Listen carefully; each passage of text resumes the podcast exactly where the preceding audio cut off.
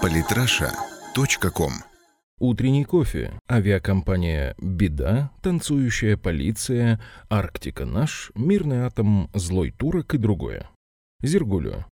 Авиакомпания «Победа» от слова «беда» – очередная история про отвратительный лоукостер «Победа», о котором писали множество раз, со временем он становится только хуже. Пишет свидетель.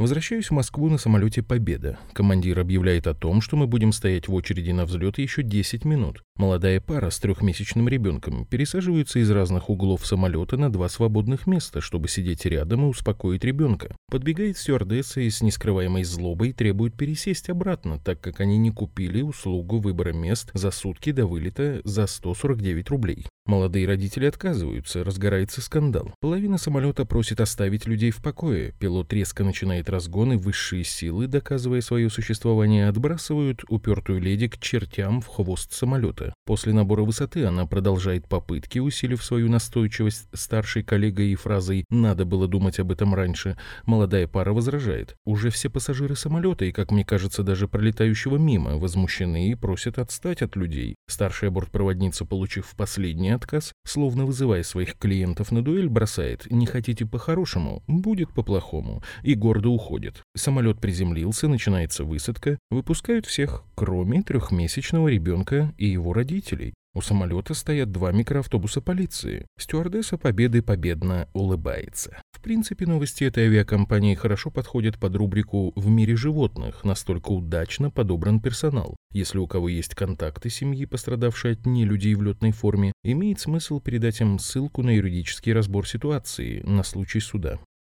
Сотрудница второго отдела УВД на столичном метрополитене намерена жаловаться в прокуратуру на свое начальство, которое, по ее мнению, незаконно ее уволило. Кристина Н. в комментарии РНТВ заявила, что она до сих пор не может понять причину, по которой ее отстранили. Ранее в отношении девушки была начата служебная проверка из-за эротического танца сотрудницы полиции. 26-летняя девушка, работающая во втором отделе УВД на московском метрополитене, разослала коллегам видеообращение с откровенным танцем и призывала всех вступать в профсоюз. Интересный способ привлечь людей, что и говорить. И про профсоюз рассказала, и себя показала. Зато теперь можно в полный рост страдать, что УВД притесняет молодого и перспективного профсоюзного лидера.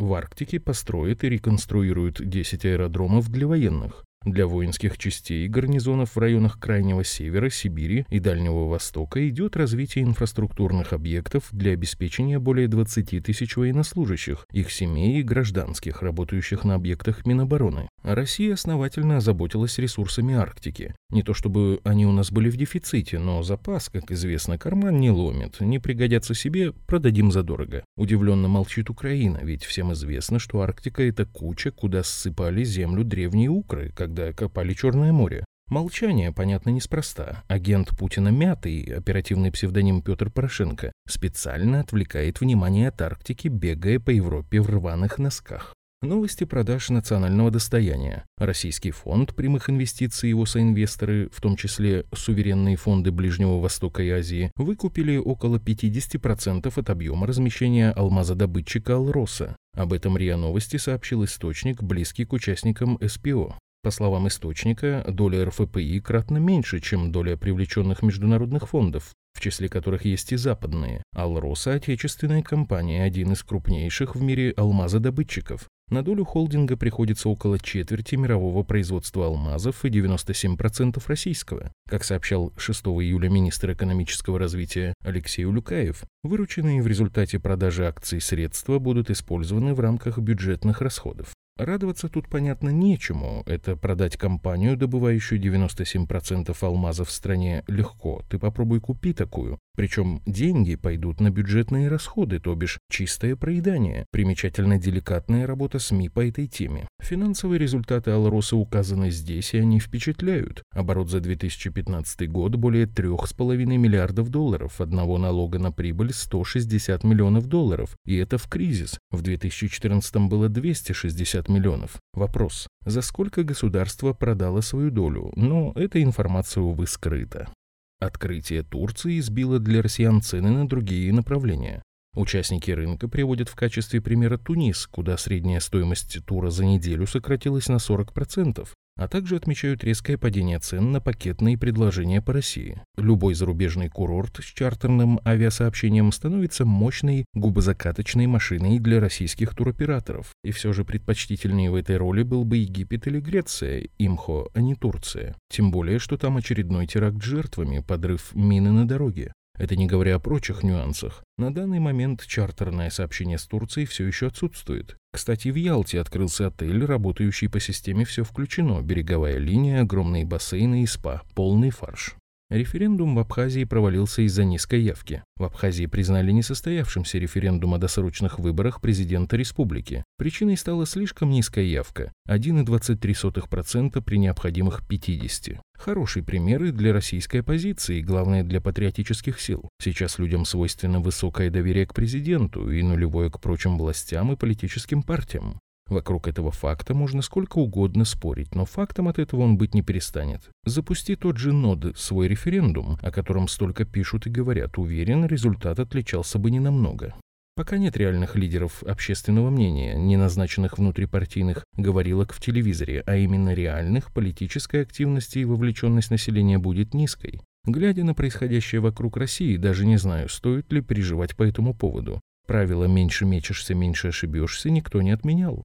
Новости страны бензоколонки. Запуск реактора второго энергоблока АЭС Куданкулам, которая строится на юге Индии в штате Тамилнаду с участием России, прошел успешно в штатном режиме. Сегодня в 20.56 местного времени, 18.26 по Москве, второй энергоблок АЭС Куданкулам вышел на минимальный уровень мощности реактора. За ним последуют работы по подготовке его энергетического пуска. По предварительным оценкам NPCIL, подключение второго блока АЭС может состояться к осени этого года. На сегодняшний день это единственный в Индии импортный проект АЭС, который генерирует и поставляет энергию в национальную сеть, снабжая электричеством жителей южных штатов. Фукусимская истерия, когда многие страны стремительно отказываются от атомной энергетики, переходя на дрова и кизики, почти прошла. На место психоза пришел разум и экономические расчеты. И тут вдруг оказалось, что Россия совершенно проигнорировала тягу мирового сообщества к дровам и стремительно наращивает опыт соответствующей отрасли. Я вот пишу сейчас этот пост, а неподалеку от Екатеринбурга, на Белоярке, стабильно молотит БН-800, новейший реактор на быстрых нейтронах. Он пока один такой, но крут до неимоверности. Болгарии и Прибалтике, отказавшимся от атомной энергетики в угоду интересам Евросоюза, пламенный энергетический привет.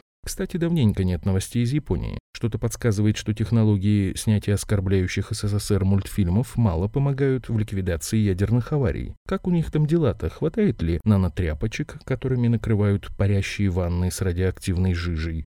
На сегодня, пожалуй, все. Как видите, новости есть отличные, есть не очень. Имеются и печальные. Это нормально, как уже говорил, страна-то огромная. Главное за хорошее одаривать уважением и почетом, за коррупцию и подобное, понятно, наоборот. И делать это со всей силой пролетарского гнева. Если выпуск понравился, прямо сейчас жми лайк, репост, а лучше оба. Вот по этой ссылке. Самые интересные статьи о политике и не только. Читайте и слушайте каждый день на сайте polytrasha.com.